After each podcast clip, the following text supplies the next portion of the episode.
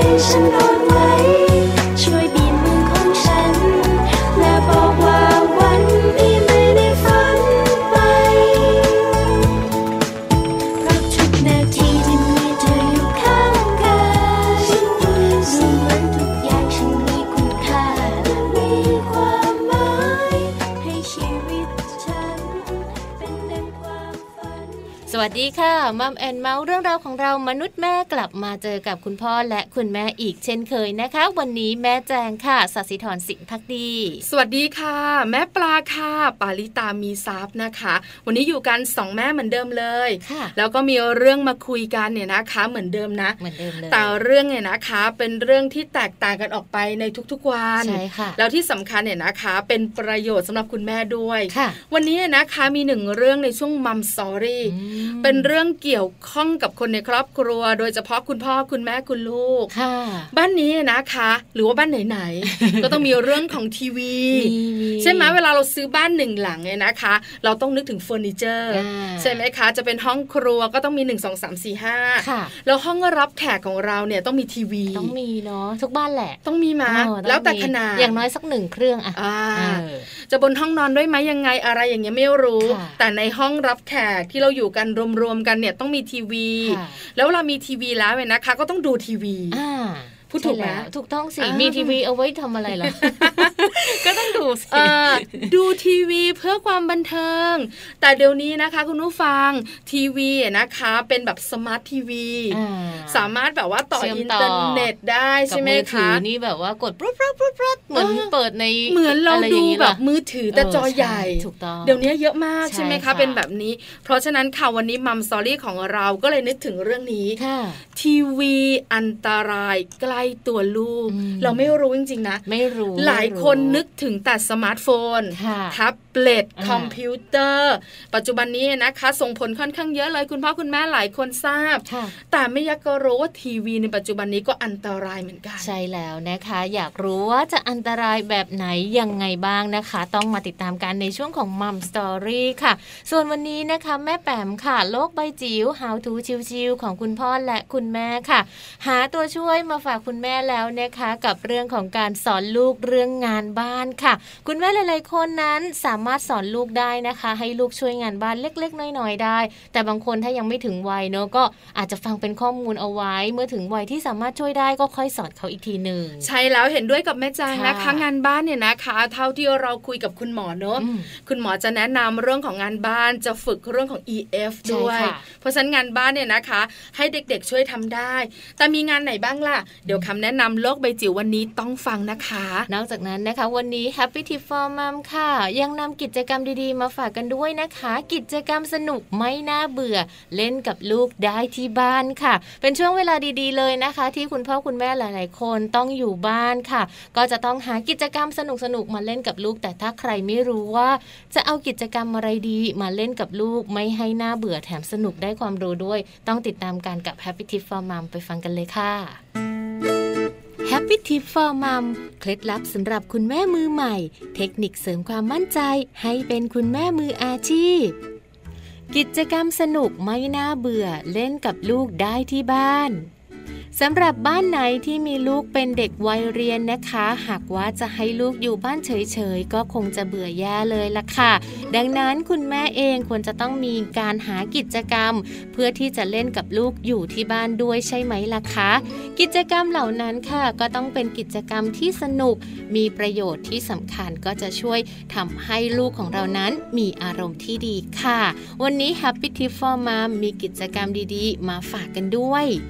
กิจกรรมแรกเลยนะคะก็คือกิจกรรมการเล่นนอกบ้านค่ะ การออกไปเล่นนอกบ้านในที่นี้ก็หมายถึงว่าการเล่นบริเวณบ้าน รอบๆบบ้าน ถือว่าเป็นสถานที่ค่ะที่จะช่วยทำให้ลูกๆนั้นเกิดการเรียนรู้ ได้มีการยืดเส้นยืดสาย หรือว่าได้มีการออกกำลังกาย เพิ่มกล้ามเนื้อมัดเล็ก แล้วก็กล้ามเนื้อมัดใหญ่นะคะ การวิ่งเล่น การกระโดด การเล่นเครื่องเล่นต่างๆ ค่ะ ก็สามารถที่จะเพิ่มกล้ามเนื้อตรงนี้ได้ส่วนเรื่องของกิจกรรมการเข้าครัวอาจจะเป็นการเข้าครัวช่วยคุณแม่ทำอาหาร สามารถที่จะเป็นกิจกรรมดีๆ เป็นอีกหนึ่งตัวเลือกได้ด้วยเช่นเดียวกันค่ะ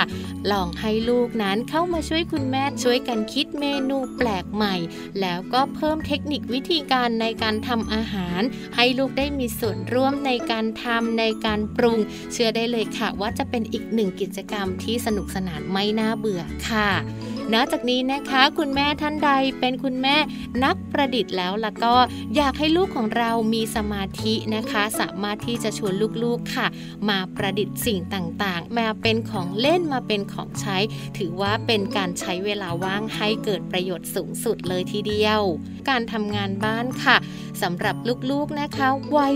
2-3 ขวบขึ้นไปนั้น สามารถที่จะทำงานบ้านเล็กๆ น้อยๆ ได้แล้วนะคะทำให้ลูกของเรานั้นร่างกายแข็งแรงที่สำคัญค่ะ สามารถส่งเสริมวินัยเชิงบวกให้กับลูกๆได้อีกด้วย อาจจะเริ่มจากการแค่เพียงให้ลูกๆค่ะ ช่วยเก็บจานข้าว หลังจากที่ลูกๆนั้นกินข้าวอิ่มแล้ว เพียงเท่านี้ก็ถือว่าเป็นการทำให้ลูกๆนั้น มีวินัยในเรื่องราวของงานบ้านแล้วล่ะค่ะ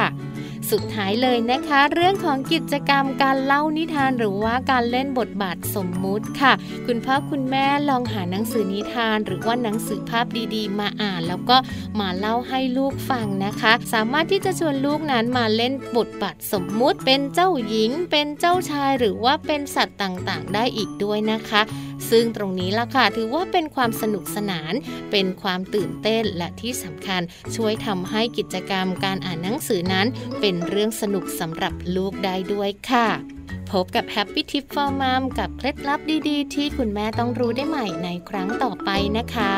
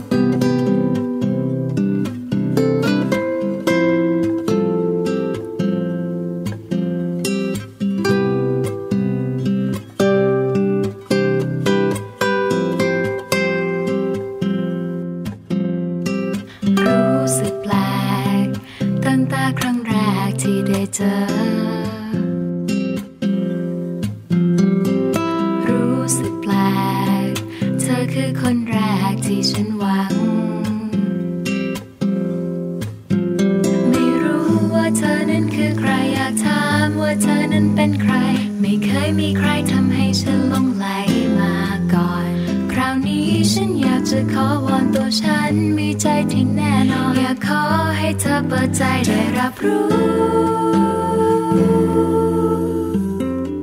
เธอคนนี้ที่ทำฉันหลงไหล ไม่เคยมีใครทำให้ฉันได้คลั่งไคล้ได้มากเท่านี้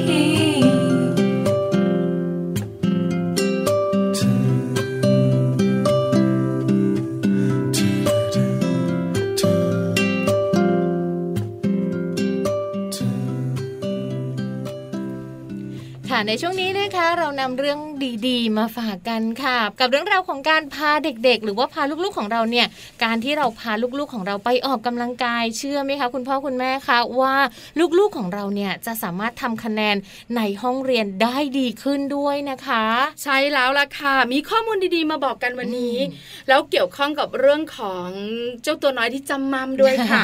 เป็นข้อมูลเนี่ยนะคะที่บอกกันว่าการออกกำลังกายนะคะ ส่งผลดีเนอะเรารู้กันใช่ค่ะแต่การออกกำลังกายนะคะส่งผลในเรื่องการทำคะแนนในห้องเรียนลูกได้ด้วย หลายคนอยากรู้ใช่ให้แม่แจงเล่าให้ฟังค่ะ เพราะว่าในผลงานวิจัยที่เราหยิบยกมาฝากกันในวันนี้นะคะเขาบอกเลยค่ะว่าการออกกำลังกายนั้นมันมีผลเชื่อมโยงไปถึงสมองนะคะ และถ้าหากว่าลูกของเราเป็นเด็กที่จำม่ำหรือว่าเป็นเด็กที่อ้วนด้วยแล้วเนี่ยในเรื่องราวของการออกกำลังกายนะคะ ก็สามารถที่จะช่วยในเรื่องของสุขภาพ ให้เขานั้นมีสุขภาพที่แข็งแรงมากยิ่งขึ้น นอกจากการที่เขาจะมีสมองที่ดีด้วยละค่ะ ใช่แล้วค่ะแม่แจ้งขาแล้วข้อมูลการวิจัยชิ้นนี้มาจากแดนอินซีดิฉันเองนั่งคิดนะ ตอนที่ยังไม่รู้ว่าแดนอินซีนี่มันประเทศอะไร เออใช่ไหมคะ แล้วก็ได้คำตอบหลังจากถัดมาอีกหนึ่งประโยค ก็คือสหรัฐอเมริกาใช่เขามีสัญลักษณ์เนาะเป็นนกอินทรีนะคะ ผลงานชิ้นนี้ค่ะมาจากอเมริกานะคะ แล้วเขาระบุเลยค่ะว่า 1 ใน 3 นะคะของเด็กที่มีปัญหาน้ำหนักเกินมาตรฐานค่ะ ในส่วนของงานวิจัยชิ้นนี้เนี่ยเด็กคนไหนที่แบบว่าไม่ชอบเคลื่อนไหวเลยเนี่ยหรือว่าไม่ชอบทำกิจกรรมอะไรต่างๆนะคะ พบว่าในส่วนของสมดุลในชีวิตหรือว่าเรื่องของการเรียนเนี่ยก็จะส่งผลไม่ค่อยดีด้วยค่ะแม่ปลา ใช่แล้วล่ะค่ะ อันนี้นะคะนักวิจัยบอกว่า การทำวิจัยครั้งนี้นะคะ เป็นการส่งสารค่ะหรือเป็นการบอกกล่าวคุณพ่อคุณแม่นะคะ ที่ต้องการให้ลูกๆเนี่ยนะคะ มีสุขภาพที่แข็งแรงอืมเพราะฉะนั้นเนี่ยต้องทำแบบไหนอย่างไรนะคะ ก็มีการนำเด็กๆที่น้ำหนักอาจจะเยอะหน่อยนะคะเยอะมากน้ำหนักนะเกินกว่ามาตรฐานค่ะ171 คนอืมอายุโดยประมาณค่ะแหม ร้านสะดวกซื้อทีเดียว7ถึง11 ปีนะคะเขาทำการแบ่งเป็น 3 กลุ่มแบบนี้ด้วยนะคะว่ากลุ่มแรกแล้วก็กลุ่มที่2เนี่ยเขาจะพาไปออกกำลังกายค่ะ วันละ 20ถึง40 นาทีนะคะ แล้วก็ 40 นาทีด้วย ต่อจากนั้นนะคะหลังจากที่เลิกเรียนแล้วเนี่ยก็จะพาไปออกกำลังกาย แต่อีกกลุ่มหนึ่งที่ ก็แบ่งออกมาเหมือนกัน เขาก็เป็นกลุ่มที่ไม่ได้ออกกำลังกายเลยค่ะแม่ปลา ก็คือง่ายๆ คือแบ่งเป็นสองกลุ่มสามกลุ่มสามกลุ่มเหรออ่าคะสองกลุ่มเนี่ยจะออกกำลังกายวันหนึ่ง20 นาที กับอีกกลุ่มหนึ่ง40 นาที แล้วก็อีกกลุ่มหนึ่งไม่ออกกำลังกายเลยอะได้ละเออนะคะสามาทีโปรแกรมการออกกำลังกายเป็นแบบไหนบอกเลยค่ะสนุกสนานเนี่ยนะคะ แล้วก็ปลอดภัยค่ะเด็กๆแฮปปี้มีความสุขกันเนี่ยนะคะ นอกเหนือจากนั้นเนี่ยนะคะ หลายๆคนบอกว่าการออกกำลังกายอะนะคะทำให้สุขภาพแข็งแรงแล้วเนี่ยใช่ค่ะยังมีเด็กๆในบางกลุ่มเนี่ยเขามีการสแกนสมองทำ MRI ด้วยเหมือนกันค่ะเนี่ยนะคะ อันนี้เนี่ยก็เป็นเรื่องของขั้นตอนการทำวิจัยการเนี่ยนะคะ ผลปรากฏมาค่ะน่าสนใจอีกเหมือนเคยค่ะ น่าสนใจค่ะ เพราะว่าเด็กที่ออกกำลังกายอะนะคะ ยิ่งออกกำลังกายมากเท่าไหร่ค่ะ ผลสอบหรือว่าคะแนนสอบนั้นก็จะเพิ่มมากขึ้นน่ะนะคะ โดยเฉลี่ยแล้วก็พบเลยค่ะว่าเพิ่มขึ้น 3.8 คะแนน ในกลุ่มที่ออกกำลังกายประมาณ 40 นาทีต่อวันนะคะ เป็นระยะเวลาถึง 3 เดือน ส่วนอีกหนึ่งกลุ่มเนี่ยนะคะ ที่ออกกำลังกายกันโดยประมาณ 20 นาทีนะคะค่ะต่อวันเนี่ยนะคะ ได้คะแนนน้อยกว่าอ่ากลุ่มที่ออกกำลังกาย 40 นาทีต่อวันด้วยค่ะ ใช่ค่ะ ดังนั้นนะคะในส่วนของนักโภชนาการค่ะ เขาก็ได้ให้ความเห็นเกี่ยวกับผลงานวิจัยชิ้นนี้ด้วยนะคะว่า ควรจะให้เด็กๆนั้นได้ออกไปข้างนอก และให้อุปกรณ์ในการออกกำลังกายค่ะ อาจจะเป็นพวกลูกบอลเชือกกระโดดนะคะ หรือว่าเป็นการหาอุปกรณ์ต่างๆ ที่หาได้ง่ายๆเนี่ยให้พวกเขาได้มีเวลาไปกระโดดโลดเต้นข้างนอกอะนะคะ โดยที่ปล่อยให้เขาทำอย่างอิสระไม่ต้องจำกัดเวลาค่ะ จะทำให้ลูกๆของเรานั้น มีความสุขมีความกระตือรือร้นมากขึ้นที่สำคัญเนี่ยช่วยพัฒนาในเรื่องของสมองของลูกด้วยนะคะ ใช่แล้วค่ะ ผลงานวิจัยชิ้นนี้ทำให้เราได้รู้นะคะว่าเด็กๆเนี่ยนะคะอืมออกกำลังกายแล้วเนี่ยร่างกายเนี่ยจะดีขึ้นค่ะพัฒนาเรื่องของสมองพัฒนาส่วนต่างๆ ของร่างกายนะคะ แต่ถ้าสมมติคุณพ่อคุณแม่กังวลค่ะแล้วก็ห้ามเด็กๆออกกำลังกายนะคะ ก็จะส่งผลเสียในเรื่องของสุขภาพด้วยอืมแล้วเด็กอาจจะมีน้ำหนักเกินกว่าปกติด้วยเหมือนกันเนี่ยนะคะ จริง ๆ แล้วการออกกำลังกายในเด็กเนี่ยเท่าที่เราเองที่มีเจ้าตัวน้อยเหมือนกันเนี่ยเนาะใช่ค่ะจะรู้ว่าการออกกำลังกายของเขาไม่จำเป็นต้องไปแบบเอาเล่นกีฬาเลยนะลูกไม่ต้องไม่ต้องแต่จริง ๆ การเคลื่อนไหวร่างกายของเขาในแต่ละวันเนี่ยนะคะ ในทุกๆวันด้วยเนี่ยค่ะก็เป็นการออกกำลังกายการแล้วกระโดดการใช่ไหมวิ่งกระโดดการโลดเต้นตีแบดหรือว่าการเล่นฟุตบอลแค่โยนบอลกับคุณพ่อคุณแม่ก็เป็นการออกกำลังกายอย่างหนึ่งแล้ว วิ่งไล่จับเนี่ยเป็นอะไรที่เด็กๆชอบมากค่ะใช่ไหมคะ บ้านไหนที่มีลูกคนเดียว คุณพ่อคุณแม่ก็จะผอมเพรียวเหนื่อยเพราะต้องวิ่งด้วยเหมือนกันเนี่ยใช่นะคะปั่นจักรยานอ่าเด็กๆก็จะได้ออกกำลังกายคือการเล่นของเขาเนี่ยตามธรรมชาติเนี่ยก็ออกกำลังกายอยู่แล้วค่ะฝากคุณพ่อคุณแม่นะคะ การดูแลเจ้าตัวน้อย นอกเหนือจากเรื่องของร่างกายอืมจิตใจแล้วเนี่ยนะคะ สุขภาพก็สำคัญด้วยค่ะ ใช่แล้วนะคะนำข้อมูลดีๆตรงนี้มาจาก www.manager.co.th มาฝากกันค่ะ เอาล่ะเดี๋ยวพักกันสักครู่หนึงเนี่ยนะคะ ช่วงหน้ากลับมาค่ะแม่แจงค่ะมัมสอรี่ทีวีอันตรายใกล้ตัวลูกเดี๋ยวมาคุยกันค่ะ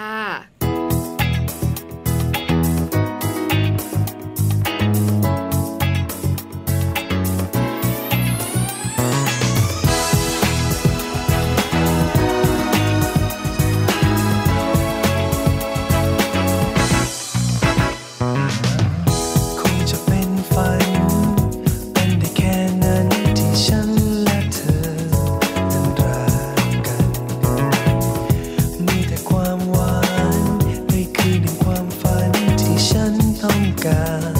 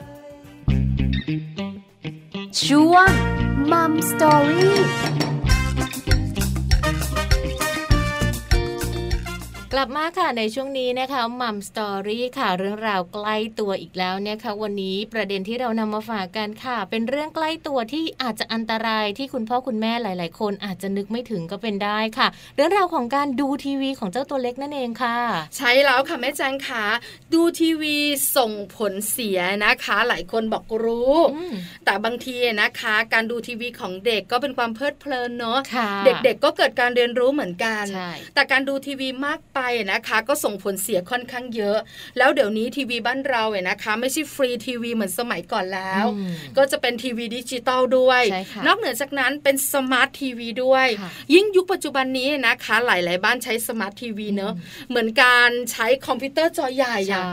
ทุกอย่างเนี่ยนะคะ อยู่ในทีวีหมดเลยต่ออินเทอร์เน็ตเข้ามีไปได้เลยระบบสัมผัสด้วยนะอ่าอะไม่ธรรมดาไม่ต้อนะงใช้คะรีโมทแล้วใช้ใช่โทไหมรศัพท์มือถือแทนโอ้เออในการเป็สั่งการบังคับต่างๆ เปิดปิดเปลี่ยนว้าวหยุดอะไรบันทึก record ได้หมดเลย เพราะฉะนั้นเนี่ยนะคะเด็กๆเนี่ยก็เหมือนได้ใช้โทรศัพท์มือถือนั่นแหละใช่ค่ะแต่เปลี่ยนเป็นจอทีวีอืมอันตรายไหม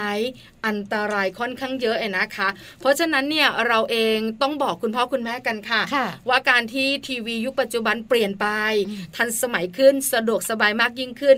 ส่งผลเสียต่อเด็กเนี่ยนะคะ มากมายขนาดไหนค่ะแล้วเราเนี่ยนะคะจะไม่ให้ลูกดูทีวีเลยไหมอืมตายแล้วนางยักษ์ก็ไม่เป็นไม่เป็นต้องดูบ้างก็ต้องมีการกำหนดเวลาการ แต่ใช่แค่ไหนอย่างไรถึงจะพอ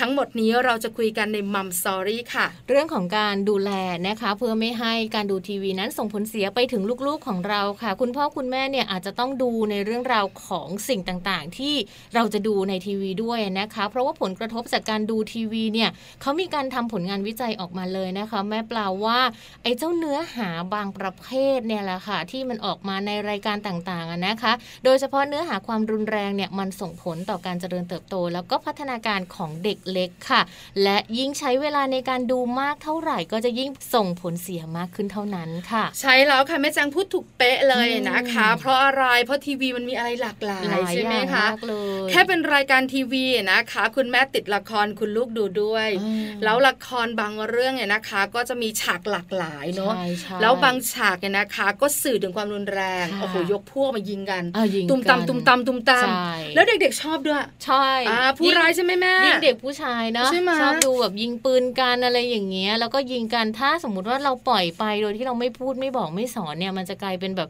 ฝังเข้าไปว่า ความรุนแรงตรงนั้นมันเหมือนเป็นเรื่องธรรมดาที่เขาใช่แล้วสามารถค่ะทำได้ไหมแล้วบางฉากเนี่ยนะคะคำพูดใช่ก็ไม่ใช่เหมาะสมด้วยค่ะนะคะ มีคำพูดบางคำพูดที่ไม่ควรพูด เป็นคำพูดที่ไม่เหมาะสำหรับเด็กไงนะคะค่ะเราเห็นกันค่อนข้างเยอะ ถ้าปล่อยไปแบบนี้นะคะ หลายหลายๆคนบอกว่าก็จะมีเรื่องผลกระทบแบบนี้ใช่ไหมคุณแม่ขาคุณพ่อขามีเยอะกว่านั้นมีเยอะกว่า วันนี้นะคะเรามาบอกกันดีกว่าค่ะว่าผลกระทบเป็นนะคะที่เด็กๆเนี่ยอาจจะได้รับจากการดูทีวีนะคะ หรือว่าจะเป็นเรื่องของสื่อดิจิตอลต่างๆเนี่ยค่ะจะมีอะไรบ้าง ใช่ค่ะ โดยผลกระทบแรกเลยนะคะ จะส่งผลไปที่เรื่องของพัฒนาการทางภาษาที่ล่าช้าลงค่ะ เห็นด้วยกับแม่แจงเลยค่ะอืมเพราะอะไรเพราะว่าเราทำงานวิทยุค่ะเราจะรู้หนึ่งอย่างว่าวิทยุเนี่ยนะคะ เป็นการสื่อสารที่เราสามารถส่งผ่านไปยังจินตนาการของเด็กๆได้อ่าเพราะเขาจะได้ฟังเขาไม่เห็นภาพ พอฟังเสร็จเขาจะนึกภาพนึกแค่ อันแรกเขาจะนึกภาพคนพูดก่อนใช่นึกภาพคนจัดรายการก่อน แม่แจงเสียงแบบนี้หน้าตาต้องเป็นแบบนี้นางแน่เลยฟ้าใช่ไหมอะไรอย่างเงี้ยไม่ใช่แม่ปลาเสียงแบบนี้อุยตายละเป็นนางยักษ์หรือเปล่าเออออะไรแบบเนี้ย อันเนี้ยอัตโนมัติเนอะใช่ค่ะ ไม่ใช่แค่เด็กๆค่ะ คุณพ่อคุณแม่ก็เป็นเนอะเวลาเราเจอการหรือจัดกิจกรรมต่างๆ ในหลาย ๆ รายการเนี่ยนะคะตกใจเออหลายคนก็ตกใจ หลายคนก็ว้าวอ่าอืมแล้วแต่แล้วแต่เพราะฉะนั้นสื่อวิทยุนะคะ มันส่งเสริมเรื่องของจินตนาการอยู่ใช่แล้วค่ะแต่ถ้าเป็นสื่อทีวีอืมเรื่องของการที่เราจะจินตนาการไม่มีเลยอืมเพราะอะไรแม่แจงมันมีภาพ มันมีทั้งภาพและเสียงคือมันสื่อมันแบบเคสองลื่อนทาไหวงอะให้เราเห็นด้วย ใช่แล้วล่ะค่ะ เพราะฉะนั้นเนี่ยนะคะมันส่งผลเรื่องพัฒนาการของลูกชัดเจนค่ะหนึ่งในนั้นคือเรื่องของภาษาที่ล่าช้าใช่เขาไม่ต้องคิดเลยค่ะ เขาพูดให้ฟังหมดเลย ใช่อืมฟังอย่างเดียวไม่ต้องพูดเลยนะคะ เพราะว่าในส่วนนี้เนี่ยมันจะมีผลเสียเหมือนกันนะ โดยเฉพาะกับลูกน้อยค่ะวัยตั้งแต่ 2 เดือนไปจนถึง 4 ปีเลยอะนะคะ มันจะทำให้พัฒนาการทางภาษาของลูกล่าช้าได้ก็เนื่องมาจากว่าคุณพ่อคุณแม่เนี่ยแหละค่ะ ดูแต่ทีวีค่ะลูกเองก็ดูทีวี ไม่พูดไม่คุยกันเลยจ้ะที่สำคัญเนี่ยนะคะ คุณปู่คุณย่าคุณตาคุณยายยุคปัจจุบันนี้นะคะ ก็ดูทีวีนะนั่งดูด้วยแล้วปัจจุบันต้องยอมรับนะคะว่ามีละครหลายเรื่องค่ะลีลันค่ะอ๋อ ใช่ใช่ไหมใช่เพราะฉะนั้นเนี่ยนะเขาอุยตาละละครในดวงใจชอบใช่ไหมบ่ายโมงมาเอาไปหลานจ๋าอะมีนะอ่าใช่ไหมค่ะแล้วเดี๋ยวนี้นะคะ ภาพยนตร์จากต่างประเทศนะคะ ไม่ว่าจะเป็นภาพยนตร์ในส่วนของทางยุโรปค่ะหรือในส่วนของตะวันออกอย่างอินเดียเงี้ยอ่าอ่าอ่าอ่ามีเยอะนะใช่ใช่แล้วก็เกี่ยวข้องกับตำนานเรื่องของพระศิวะอะไรต่างๆเนี่ยค่ะแล้วผู้หลับผู้ใหญ่บ้านเราก็ชอบอะชอบดูใช่คุณไหมตาคุณยายคุณปู่คุณย่าเอาชอบอะอ่าหลานๆก็ไปนั่งยิ้มกันอยู่อย่างนั้นใช่ใช่ไหมเชื่อว่าเป็นอย่างนั้นพอคุณตาคุณยายไปดูอะหลานๆก็ต้องแบบอยู่ใกล้ๆไงต้องไปเล่นใกล้ๆ หรือต้องไปทำอะไรใกล้ๆบางทีคือต้องเล่นอยู่คนด้วยเล่นคนเดียวไม่สนุกเอาดูด้วยซะเลยคุยกันสนุกเชียวเออวันนี้ฉันกลับไปบ้านได้ภาษาใหม่ๆมาอ๋อดูทีวีดูทีวีมานะคะอันนี้เป็นเรื่องหนึ่งที่เป็นความเป็นจริงมันเป็นแบบนี้ค่ะคุณแม่เราเลยต้องบอกไว้ดังนั้นเนี่ยนะคะ ทางกุมารแพทย์ส่วนใหญ่เนี่ยก็เลยแนะนำมานะคะว่าถ้าหากว่าบ้านไหนค่ะมีลูกน้อยอายุน้อยกว่า 2 ปีนะคะ แล้วก็ดูทีวีเนี่ยเราควรจะต้องแบบจำกัดเรื่องของเวลานิดนึงค่ะ หรือว่าอาจจะต้องพูดคุยกับเขาด้วยเล่นกับเขาด้วย แล้วก็หากิจกรรมให้เขาทำด้วยนะคะ ในช่วงที่ดูทีวีเสร็จแล้ว หรือว่าก่อนดูทีวี หรือว่าหลังดูทีวี หรือว่าช่วงที่ดูทีวีเนี่ยเราเล่นกับเขาไปด้วยก็ได้เนอะเหมือนกันใช่พูดแล้วคุยไปค่ะด้วยค่ะ เอาล่ะนี่คือเรื่องหนึ่งเนี่ยนะคะ พัฒนาการทางภาษาที่ล่าช้าค่ะอันนี้เนี่ยผลกระทบข้อแรกเลยนะคะใช่เหตุผลคืออะไรเราสองคนเล่าไปแล้วค่ะต่อมานะคะผลกระทบที่สองถูกปลูกฝังพฤติกรรมการใช้ความรุนแรง อันนี้บอกเลย ใช่เลย บ้านที่ฉันเป็น เพราะว่ามันมีให้เห็นเยอะมากถูเลกต้ยองนะคะ ไม่ว่าจะเปลี่ยนไปช่องไหนบางทีเราดูช่องนี้อยู่รู้สึกว่าเอ้ยมันพูดจาไม่ดีเปลี่ยนไปอีกช่องหนึ่งมันเจอความรุนแรงอะไรแบบนี้ คือต้องยอมรับนะคะว่าทีวีบ้านเราเนี่ยนะคะ อาจจะเราพูดถึงในมุมของทีวีทั่วไปค่ะไม่ใช่เป็นทีวีที่เป็นสมาร์ทสำหรับทีเด็กวีอะไรอย่างใช่ไหมงี้คะด้วยอืมคือที่เราต่ออินเทอร์เน็ตอะไรต่างๆ แต่หมายค่ะถึงว่าทีวีที่เราดูกันอ่ามัมันก็จะมีเรื่องราวหรือว่ามีรายการเนี่ยมันหลากหลายค่ะทั้งรายการที่เหมาะสำหรับเด็ก แต่อืมเวลามันไม่ใช่เลยก็มีนะ แล้วก็รายการที่เหมาะสำหรับผู้ใหญ่ แล้วก็ค่ะเป็นรายการข่าวอ่าที่ mass คนหลาย ๆ คนที่เขาจะดูกันเป็นเวลา แล้วผู้ใหญ่ดูเด็กก็ดูใช่แล้วส่วนใหญ่เดี๋ยวนี้นะคะ ต้องยอมรับนะคุณพ่อคุณแม่ในความเป็นจริงคือการทำซีจีมโอ้โหนะจำลองเหตุแล้วการณ์เด็ก ๆ ชอบ เด็ก ๆ ก็จะนั่งจ้อง เอเอออน้องดีคนไหนตัวร้ายแม่นั่งดูเออ CG ใช่ไหมนะเอออันอันไหนอันไหนคนดีแม่แล้วคนไหนยิงกันเอออัอันนี้นี่มันเป็นเลือดเหรอแม่ถืออะปืนมาด้วยนะใช่ไหมคือมันชัดเจนคือเราอาจจะไม่รู้ค่ะเพราะเราเองก็ยอมรับนะว่า CG เนี่ยทำให้เราเข้าใจค่ะในเรื่องของข่าวคราวเหตุการณ์ที่เกิดขึ้นเนี่ยนะคะ ที่เรากำลังติดตามกันค่ะแต่เจ้า CG แบบนี้เป็นการจำลองเหตุการณ์เหมือนเราดูละครเลยอะใช่ค่ะเพราะฉะนั้นเด็กๆก็จะซึมซับมีการยิงกันอืมยิงตรงไหนแม่อ๋อยิงหน้าผากเลยเหรอแม่เอออืมแล้วจะมีเลือดไหลใช่ไหมค่ะหรือบางทีมีการทำร้ายกันใช้มีดอะไรต่างๆเนี่ยเราก็จะเห็นชัดเจน เพราะฉะนั้นเนี่ยเราอาจจะนึกไม่ถึงว่าเจ้าสิ่งเหล่านี้เนี่ยมันส่งผลกระทบในเรื่องของความรุนแรงของลูกเราอืมเชื่อมาถ้าเด็กๆดูแบบนี้สักสองสามวันอืมเดี๋ยวละ ค่ะเดี๋ยวมีการจำลองปุ้งปังปุ้งปุ้งปุ้งกันอ่าเออแล้วเล่นกันใช่โดยที่เราใช่อาจจะนึกไม่ถึงด้วยใช่ค่ะมันส่งผลนะคะ ในเรื่องราวของการเกิดแนวโน้มพฤติกรรมก้าวร้าวค่ะ แล้วก็ส่งผลให้ลูกๆของเราเนี่ยอาจจะเกิดเรื่องของมุมมองในแง่ลบ แล้วก็ขาดความเห็นอกเห็นใจคนอื่นที่อาจจะต้องตกเป็นเหยื่อของความรุนแรงอะนะคะ และที่สำคัญเนี่ยลูกๆของเราเนี่ยอาจจะเริ่มกลับไปมองว่าอ๋อถ้าเขาใช้ความรุนแรงในการทำให้เพื่อนเจ็บ หรือว่าทำให้เพื่อนเอ่อร้องไห้ได้มันคือการแก้ปัญหาใช่ไหมเอออันเห็นี้นน่าบ่อยกๆลัวในทีมากวีมากๆใช่เลไหมยคะนะคะ ถือว่าเป็นผลเสียมาก ๆ ค่ะ ในเรื่องของการให้ลูกดูทีวีนะคะ เพราะว่ามันเป็นการปลูกฝังพฤติกรรมการใช้ความรุนแรงลงไปในหัวของลูกเรานั่นเองก็ต้องระมัดระวังนะคะ เวลาที่เราดูข่าวก็แล้วแต่หรือว่าดูอะไรที่มีเรื่องราวของความรุนแรงอะค่ะ ต้องอธิบายให้ลูกฟังด้วยก็ดีเหมือนกันเนอะบอกไปเลยว่า คนนี้เขาเป็นคนร้ายนะเขาทำแบบนี้มันไม่ดีอืมเดี๋ยวตำรวจจะจับนะ หรือว่าจะต้องมีผลเสียยังไงบ้างใช่แล้วต้องคุยกันคุยกันค่ะไม่ใช่แม่ก็ตั้งใจ เดี๋ยวสิเดี๋ยวฟังก่อน ไอ้ลูกก็ถามมันอะไรเกิดขึ้นยังไงใช่ไหมคือบางทีข่าวบางข่าวเนี่ยอืมหรือละครบางเรื่องมันต้องติดตามและใช้สมาธิไงค่ะแล้วไม่มีเวลามาเล่าสู่กันฟังอืมใช่ไหมเพราะฉะนั้นเนี่ยคุณแม่ขาถ้าแบบนั้นควรจะให้ลูกเนี่ยนะคะทำกิจกรรมอื่นค่ะแล้วตัวคุณแม่อาจจะดูนั่งทีดูวีข่าวไปอ่าก็ได้เนอะใช่ไหมคะ อันนี้ก็เป็นเรื่องหนึ่งนะคะ ที่เป็นห่วงการผลกระทบที่สองค่ะ ผลกระทบที่สามตามมานะคะ เสี่ยงเกิดโรคอ้วนใช่แล้วค่ะ เพราะว่าเวลาที่เราดูทีวีเนี่ยถ้าบางคนนะใช้เวลาในการดูทีวีมากเกินไปนะคะ ถ้าเป็นเด็กแล้วแล้วก็ดูทีวีสัปดาห์ละ 20 ชั่วโมงขึ้นไปเนี่ยเสี่ยงต่อการเป็นโรคอ้วนนะคะ มากกว่าค่ะเด็กที่ดูทีวีน้อยกว่า 20 ชั่วโมงด้วยละค่ะ ต้องบอกอย่างนี้เลยนะคะ 20 ชั่วโมงต่อสัปดาห์ต่อสัปดาห์ สัปดาห์หนึ่งเนี่ยนะคะ ก็จะมีอยู่ 7 วันอืมเราก็อะนอนไป 12 ชั่วโมงค่ะ12 7 8 14 เป็นเวลาที่เราทำกิจกรรมในช่วงกลางวันกันค่ะถ้ากิจกรรมนั้นมี 20 ชั่วโมงในการดูทีวีน่ากลัวมากน่ากลัวมีโอกาสเสี่ยงเป็นโรคอ้วนเนี่ยนะคะ มากกว่าเด็กกลุ่มเดียวกันที่ดูทีวีน้อยกว่าเนี่ยสองเท่า ใช่ค่ะ และอาจส่งผลเนี่ยนะคะทำให้เรื่องของไขมันในร่างกายมากขึ้น เนื่องจากเคลื่อนไหวน้อยเคลื่อนไหวน้อยเพราะอะไรดูทีวีจ้องเอใช่อแล้วก็มันนั่งดูแบบไม่ยอมลุกไปไหนเลยไงแล้วบางทีนะคะ หลาย ๆ ครอบครัวดูทีวีไปด้วยรับประทานอาหารต้องกันมีไปด้วยต้องมีอะไรตาๆๆติดไม้ติดมือกุ๊บกิ๊บใช่ไหมกุ๊บกิ๊บถ้านะไม่ใช่แบบมื้อใหญ่อาหารคาวอืมอาจจะมีแบบเป็นของกินเล่นนะเนอะน้ำอัดลมอก็ย่างเงี้ยกรับกรับกรับอะไรต่างๆไงนะคะอร่อยเลยเพราะฉะนั้นเนี่ยก็เลยส่งผลให้อ้วนเออนะคะอันนี้ฝากไว้อันนี้ฝากไว้ใช่ค่ะไม่ใช่แค่เด็ก ๆ นะ คุณพ่อคุณแม่ก็อ้วนได้ค่ะใช่ตอนนี้เริ่มสังเกตเห็นตัวเองแล้วเหมือนกันนะคะ เดี๋ยวนะใคร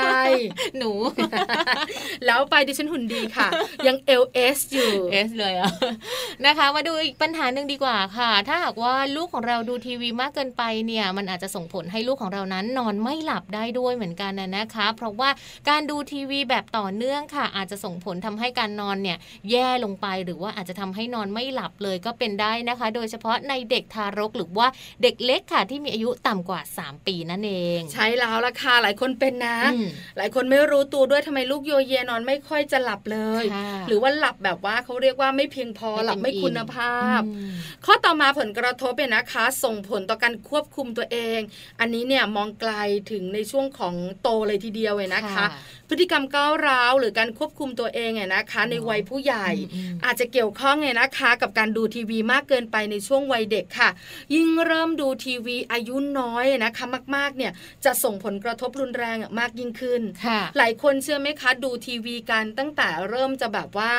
เตาะแตะเตาะแตะแล้วก็มีเหมือนกันนะคะ ไม่รู้จะไปไหน เพราะว่าส่วนใหญ่หลายครอบครัวนะคะ ก็อยู่บ้านกันเนอะแล้วบางทีการเลี้ยงดูเจ้าตัวน้อยอยู่บ้านเนี่ย ก็เปิดทีวีเป็นเปิดทิ้งเพื่อนไง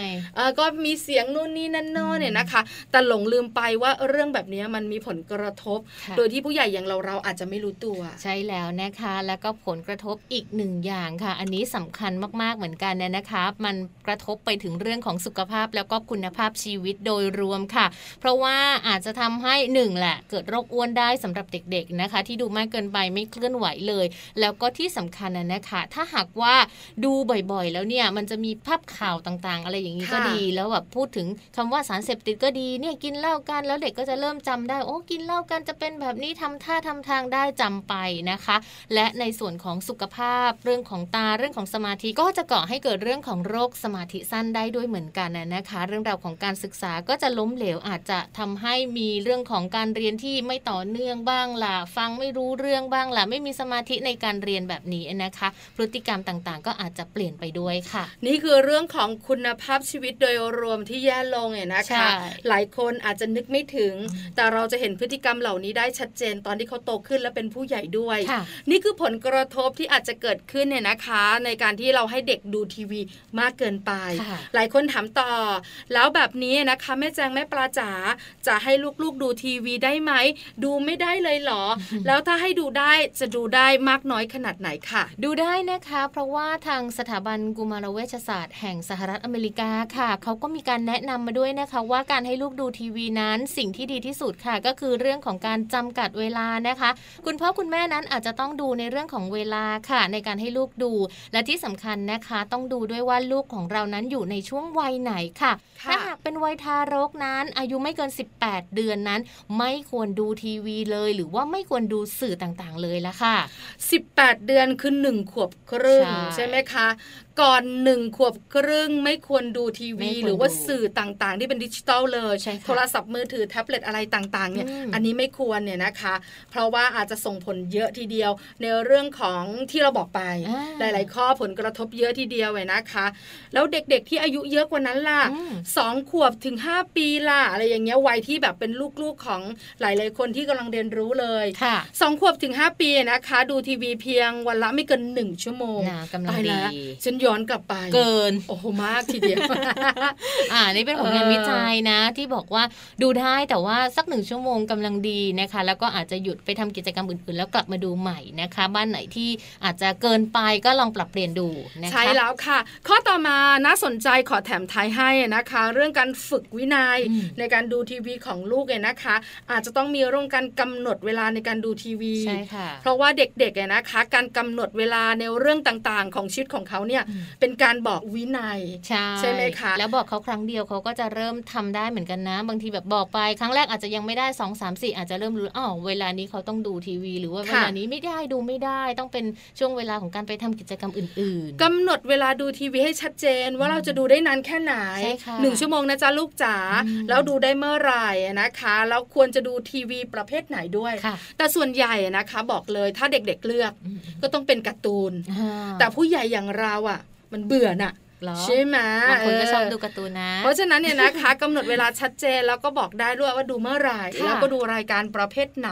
นะคะอืมเพราะฉะนั้นเนี่ยอันนี้น่าจะเป็นตัวช่วยสำหรับคุณพ่อคุณแม่ได้อืมในการที่จะจัดการเวลาในการดูทีวีของลูกค่ะสุดท้ายต้องฝากไว้อีกนิดนึงค่ะนั่งดูไปพร้อม ๆ กับลูกนะถูกเพราะเด็กๆจะมีคำถามเยอะมากใช่ค่ะ แล้วก็บางทีเนี่ยการที่เราดูกับลูกไม่ว่าจะเป็นการ์ตูนก็ดีหรือว่าดูอะไรที่ลูกสนใจอะนะคะ บางทีถ้าลูกถามเนี่ยเราสามารถตอบได้ค่ะหรือบางทีลูกไม่ถามค่ะ เราก็สามารถอธิบายได้ด้วย ให้เขาเห็นภาพชัดเจนว่าอะไรดีควรทำอะไรไม่ดีแล้วก็ไม่ควรทำค่ะ ใช้แล้วการ์ตูนบางเรื่องเนี่ยนะคะ เนื้อหาเนี่ยก็ต้องบอกเลยนะว่าส่งเสริมอ่าเรื่องของเด็กๆค่ะให้รู้จักหน้าที่หลาย ๆ เรื่อง การสอดแทรกการบอกการกล่าวของเราในเวลานั้นเนี่ยค่ะที่เด็กๆสนใจเนี่ยเนอะได้ประโยชน์ค่อนข้างเยอะเลยนะคะใช่ค่ะสุดท้าย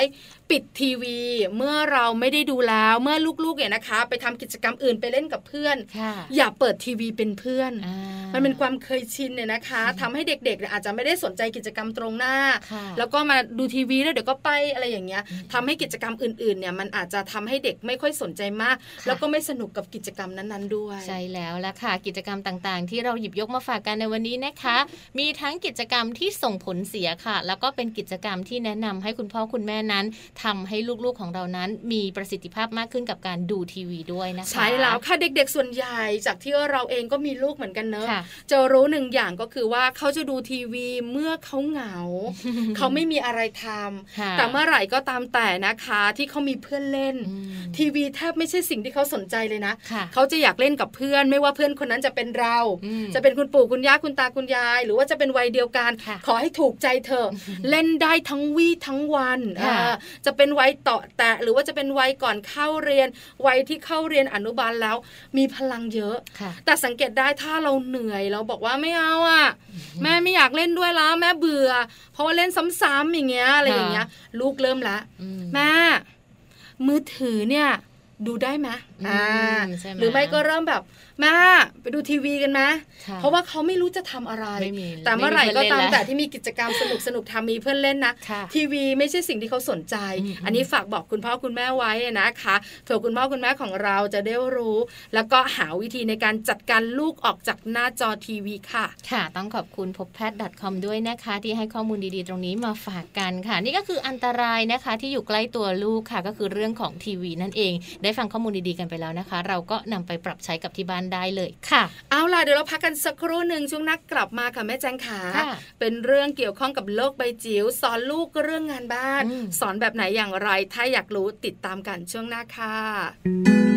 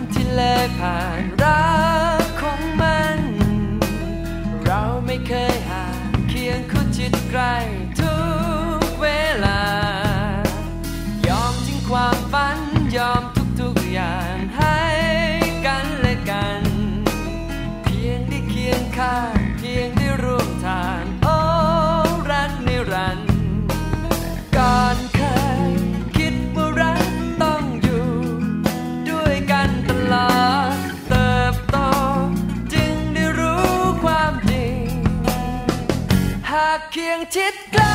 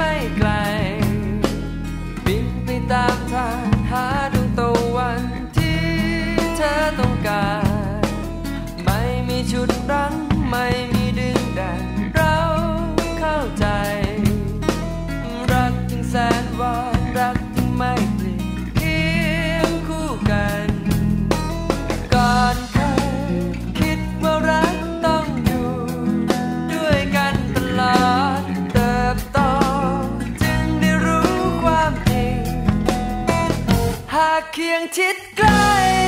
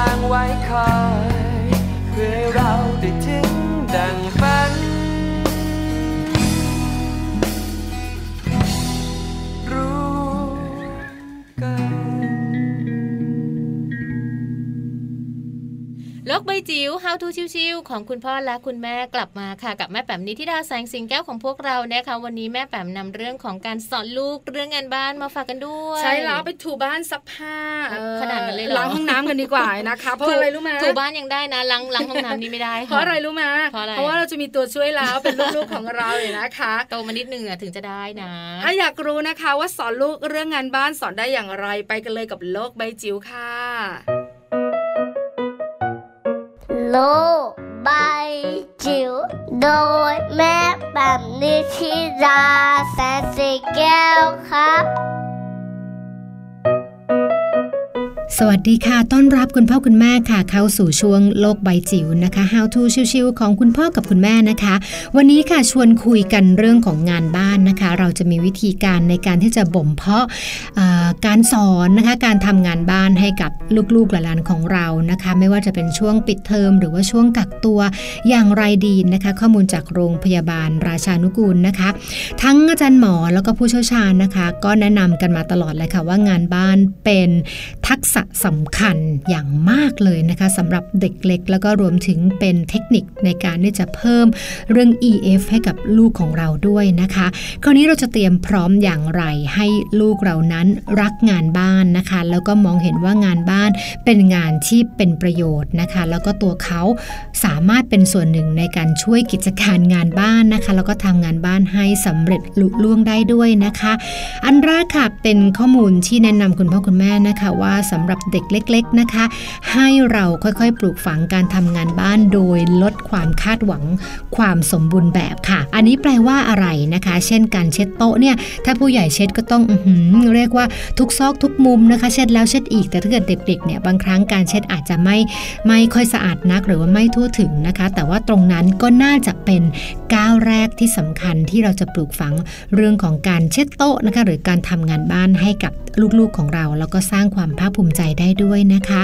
ถัดมาค่ะก็คืออย่าหวงคำชมนะคะ เด็กๆทำได้ เด็กๆทำได้ดีเราชมไปเลยนะคะ ก็เรียกว่าบางครั้งเป็นการชมในระหว่าง process หรือว่าระหว่างขั้นตอนก็ได้คือไม่ต้องให้งานเสร็จนะคะ เช่นล้างจานเนี่ยไม่ต้องรอให้เสร็จเราชมในขณะที่เขากำลังล้างก็ได้นะคะว่า โอ้โหลูกมีสมาธิในการล้างดีมาก ลูกวางจานได้เบาดีมากเลยค่ะ ตรงนี้จะเป็นตัวกระตุ้นนะคะ พฤติกรรมแล้วก็ทำให้เขารู้สึกภาคภูมิใจในตัวเองนะคะ แล้วก็อย่าลืมนะคะการให้บทบาทหน้าที่เรื่องงานบ้านเนี่ยพยายามทำให้เป็นกิจวัตรนะคะ นั่นคือคำสำคัญเลยค่ะคุณพ่อคุณแม่คือความสม่ำเสมอนะคะ ไม่ใช่ว่าทำบ้างไม่ทำบ้าง ชมบ้าง ไม่ชมบ้างนะคะ เราต้องคิดว่างานบ้านคือสิ่งจำเป็นงานบ้านคือหน้าที่ที่เราจะต้องมอบหมายให้กับลูกของเรา แล้วก็ความยากง่ายของงานบ้านนั้นก็สามารถที่จะพัฒนานะคะ แล้วก็ปรับขยับตามช่วงวัยนะคะ ตามความยากง่ายที่เขาโต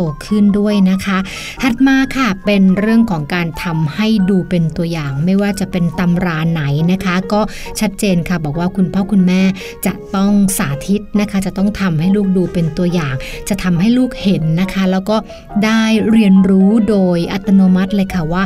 ถ้าเกิดจะทำงานบ้านแบบนี้จะกวาดบ้านต้องกวาดอย่างไร ถ้าจะถูบ้านถูอย่างไรรดน้ำต้นไม้รดอย่างไรนะคะ แล้วก็จะมองเห็นขั้นตอนของการทำตั้งแต่ต้นจนจบนะคะ อย่างอัตโนมัติแล้วก็จะซึมซับทำให้เขาทำได้ดีนะคะ แล้วก็ฝึกฝนกันไปเรื่อยๆนะคะ ถัดมานะคะก็คือเรื่องของการบ่นนะคะนนี้ต้องขอคุณพ่อคุณแม่นะคะ ว่าอย่าไปจำจี้จำชัยมากจนเกินไป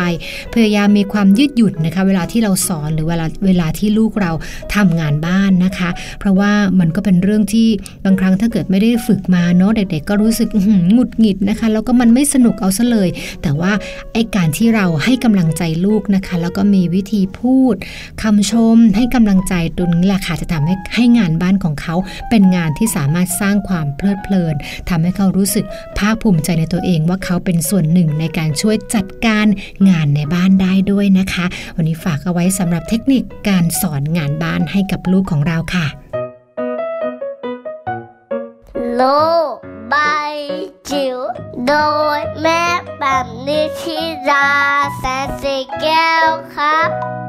ขอบคุณแม่แปมนิธิดาแสงสิงแก้วด้วยนะคะ กับข้อมูลดีๆ มีประโยชน์แบบนี้ค่ะ เป็นประจำทุกๆ ครั้งเลยที่แม่แปมมากับโลกใบจิ๋วนะคะ และแน่นอนเลยค่ะ ตั้งแต่ช่วงต้นรายการมาจนถึงช่วงของโลกใบจิ๋วนั้น ข้อมูลดีๆ ที่เราทั้งสองแม่ค่ะหยิบยกมาฝากกันนำไปใช้ได้เลยนะคะ ไม่มีลิขสิทธิ์ค่ะ ใช่เลยค่ะ นี่คือมัมแอนเมาส์เรื่องราวของเรามนุษย์แม่ในวันนี้นะคะค่ะเราสองคนต้องไปแล้วล่ะค่ะ หมดเวลาค่ะหมดเวลาจริง ๆ แล้ว กลับมาเจอกันใหม่นะคะมัมแอนเมาส์ในครั้งหน้ามีเรื่องราวดีๆ มาฝากกันทั้งตัวคุณแม่ ทั้งตัวคุณลูกและทุกคนในครอบครัวค่ะ วันนี้เราไปพร้อมกันค่ะ แม่แจงแม่ปลานะคะ สวัสดีค่ะ สวัสดีค่ะ